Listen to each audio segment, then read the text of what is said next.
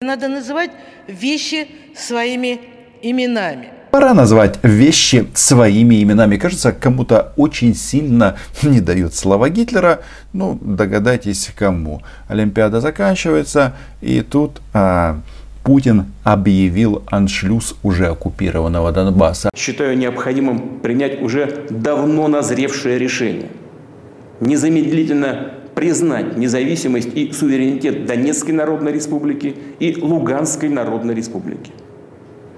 Прошу Федеральное собрание Российской Федерации поддержать это решение, а затем и ратифицировать договоры о дружбе и взаимопомощи с обеими республиками. Два эти документа будут подготовлены и подписаны в самое ближайшее время. Да, Путин официально объявил о признании ЛДНР тоже мне новость. И угрожает нам войной. Как мы будем э, жить э, и как будет проходить линия фронта по Донбассу, это, наверное, самый главный вопрос, но забавно все-таки слушать его обоснование. Оказывается, они оккупировали Донецк и Луганск для того, чтобы НАТО показать, где раки зимуют. А на самом-то деле, на самом-то деле, мы, да, видим историческое решение, которое сделает э, украинцев и россиян врагами на очень длительные периоды, поколения. А от тех, кто захватил и удерживает власть в Киеве, мы требуем незамедлительно прекратить боевые действия. В противном случае вся ответственность за возможное продолжение кровопролития будет целиком и полностью на совести правящего на территории Украины режима.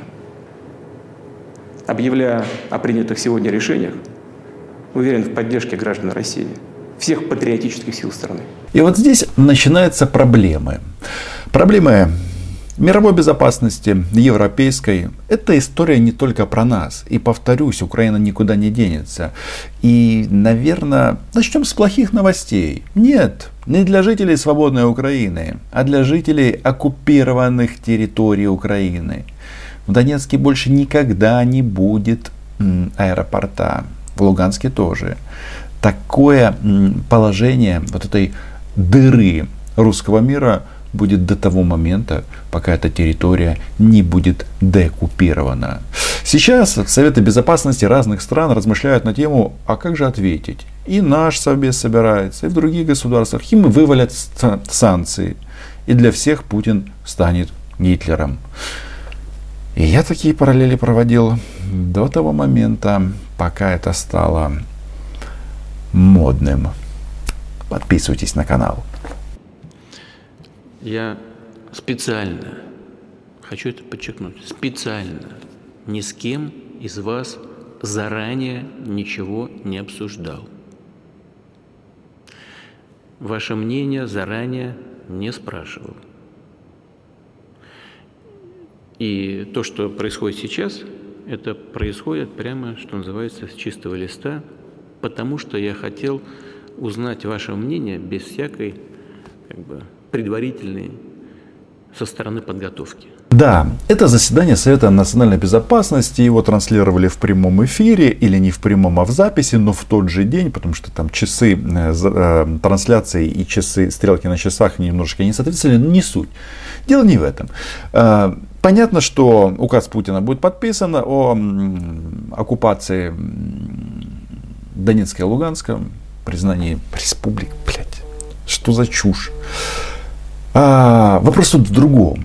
Вы посмотрите, как эти люди, э, его ближний круг, реагируют, как они его боятся. Мимика самого Путина, она намного интереснее, чем а, то, что они говорят. Хотя говорят они очень интересные штуки. Нашим, так сказать, западным партнерам можно дать последний шанс э, с тем, чтобы э, предложить им в кратчайшие сроки заставить Киев пойти на мир и выполнить Минские соглашения. В противном случае мы э, должны принять то решение, о котором сегодня говорится. Значит в Пойти на мир. А если мы их не выполняем, то у нас, а, война, да? Вы слышите, это глава СВР Сергей Нарышкин. Голос дрожит. Вообще, вот еще раз, их эмоции Путин постоянно теребит по столу. Посмотрите, как, как у него работает челюсть. А, этот боится. Валентина Матвиенко вообще пьяная пришла на Совет Безопасности. В данном случае вы предлагаете начать переговорный процесс?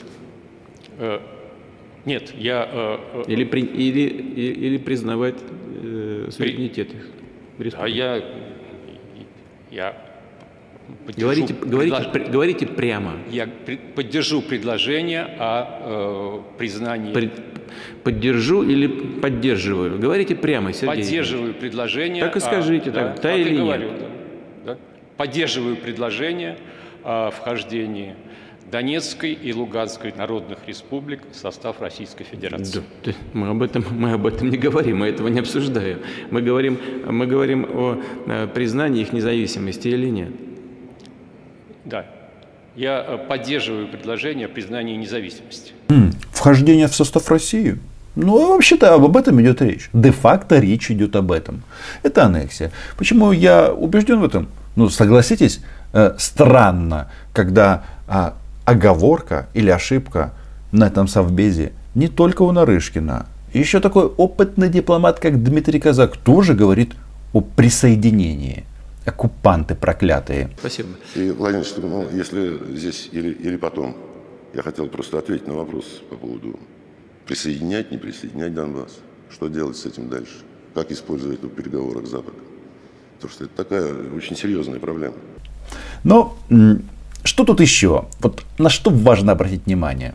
ситуации подписать Минские договоренности, потому что они были загнаты в угол, что Минские договоренности – это сродни акту капитуляции. Ну тогда, коллеги, в кавычках, давайте э, сделаем аналогию историческую. Вспомним май 1945 года. Германия подписывает акт о капитуляции и 7 лет не выполняет этот акт ссылаясь на любые ситуации, что там сложности были, несложности были, что они на улицах Берлина э, попадали в какие-то котлы и все остальное прочее. Вот он аналог. А это глава МВД товарищ Колокольцев. Он Минские соглашения сравнивает с актом по капитуляции Германии 9 мая 1945 года. Этим уродом хочется сказать следующее, что 9 мая 1945 года наступило исключительно потому, что Украина воевала вместе с вами, дураками. Но теперь все изменилось. И да, еще раз, если э, 7 лет не выполняется акт о капитуляции, значит, дурачки, вы нас просто не можете победить. Просто не можете. У вас нет возможностей. И Шойгу, кстати, об этом говорил. Но кто тут, знаете, глава МВД оказался э, самым преданным э, путинцем и самым, и самым агрессивным. Однозначно необходимо признавать эти республики, их правосубъектность, но я хотел внести поправку, признавать в тех границах административных, в которых эти республики и народы этих республик находились до оккупации их э, вооруженными силами Украины. Именно от Мариуполя и заканчивая теми историческими границами. Спасибо. Спасибо. Вполне возможно, что так оно и будет. Но тогда двигать границы снова придется Российской Федерации. Про эти молодые республики басни нам рассказывать не надо. Они же тут, чтобы обосновать свое решение, тут какие-то, блядь, простите, такие просто дешевые фейки придумывают. То подож, подожгут БМП, говорят, что это а, украинские диверсанты, а, которые зашли на российскую территорию со стороны Мариуполя. Ребят, вы хоть чуть-чуть глобусы видели? Глобус Украины. Там уже оккупированная территория. Когда вы фигачите из 152 калибра, нет, БМП не, БМП не ездят. Все закопано в землю. Люди закопаны в землю. Все в бункерах сидят. Нет, наши в блиндажах, в бункерах сидит один вот. А, повелитель операции «Бросок мангуста». Я вам хочу сказать, что вот сейчас, вот, а, пока вы, я допишу это видео, им вывалят такой пакет санкций, что этот мангуст а, будет кусать их за яйца. Кроме Валентины Ивановны, конечно. Семь лет Россия последовательно на всех уровнях выступала за политическое, дипломатическое решение э, внутриукраинского конфликта, по сути, прекращения гражданской войны. На всех трибунах, и по парламентской линии мы в том числе, э, нас никто не слышал. Пьяная. У Марии Захаровой, кажется, нет, не конкуренты. Конечно же, нет, не конкуренты. Просто э, конфликт у нас внутренний, а если он у нас внутренний, то почему вы туда ведете а, сейчас официально войска? Он что, перестает быть внутренним? Или он а, теперь международный? Они знают, что конфликт нифига не внутренний, потому что это российская оккупация. И когда вы говорите нам про ЛДНР, вот это вот, вот эту вот всю чушь. Вы что думаете, мы забыли, кто а, организовал это?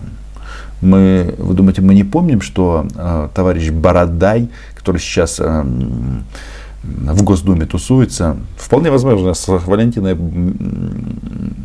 Матвиенко вместе пьянствуют. Это же первый гауляйтер Донбасса. М-м, как же это так? Для внутреннего конфликта руководство прислали из Москвы. Ой, как говорит Сергей Викторович, ДБ. Луганская и Донецкая, давайте вспомним.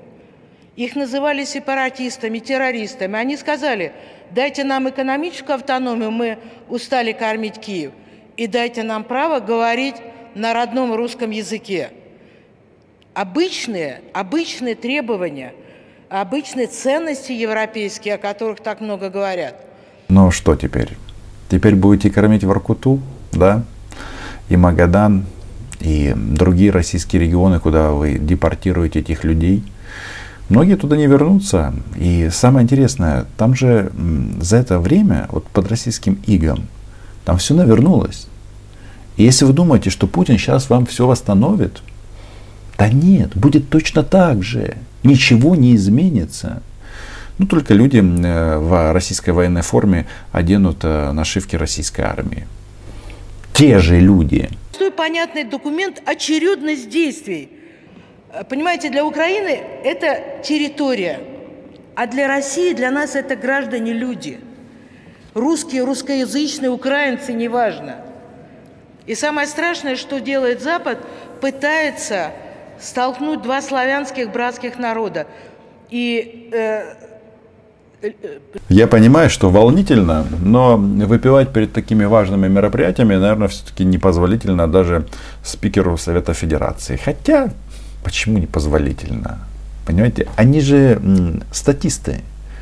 Они все боятся этого своего м, бога. Жители Донецка и Луганска оказались заложниками вот этого антирусского проекта. Ну сколько еще можно уговаривать? Ну сколько еще можно объяснять? Ну надо в конце концов принимать решение. У нас достаточно было терпения и достаточно аргументов заставить Украину выполнить Минские соглашения, пойти мирным дипломатическим путем. И вот сейчас на наших глазах действительно а, рушится вот весь этот российский концепт. Да, как говорил российский посол в Швеции, мы можем насрать на стол переговоров. Вот они это и сделали, и теперь они это все переворачивают на нас. Но что ж, а, да, Россия выходит из Минска. Ну, еще раз, вот по моему ощущению, эх, эх, еще посмотрим, а, чем это закончится для России. Что свободная Украина никуда не денется. Соединенные Штаты Америки а, прописали Россию в своих докториальных документах так же, как и Китай, врагом и практически везде ведут именно такую работу и с той точки зрения, что мы их враг. Хочу также подчеркнуть, что мы говорим, мы ведем переговоры с НАТО, мы ведем переговоры с ОБСЕ, мы ведем переговоры. Свою конкретную цель они скрывают, а непосредственно это развал Российской Федерации. Наша же задача защищать и территориальную целостность э, нашей страны, и суверенитет. А это товарищ Патрушев, да, 70 плюс. А, он решил, что таким образом они борются с развалом России. Соревнуются с НАТО и с, Соединенных, Соединенными Штатами. А Золотов, глава Росгвардии, вообще пришел к выводу, что а, Украины нет. Мы уже Америка. Я не знаю, вот эти вот, а, вот этот клуб кремлевских дедушек а, под руководством главного деда войны, а, они, конечно, беды натворят еще много. И беда это касается во многом граждан России. Просто они делают вид, что их не касается. Ну, зря. Ну, зря. Уважаемый Владимир Владимирович, уважаемые члены Совета Безопасности, мы уже много месяцев ведем подготовку к возможной, соответственно, реакции, к признанию ЛНР и ДНР. Я имею в виду в первую очередь это импортозамещение и анализ всех рисков, с которыми мы можем столкнуться в случае принятия таких решений.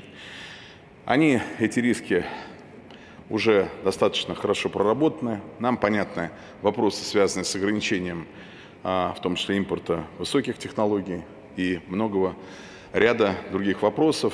Также сформированы соответствующие группы в министерствах и ведомствах под руководством Минфина по тому, каким образом уже в случае принятия таких решений реагировать, какие должны приняты быть решения совместно, в том числе с Центральным банком.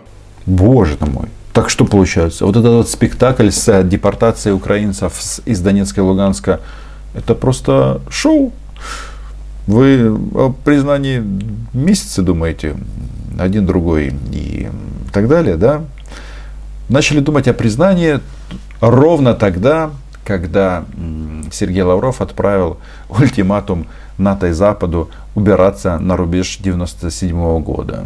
И все знали, что их пошлют. Ага. Так и произошло. Только для этого. Да, интересно.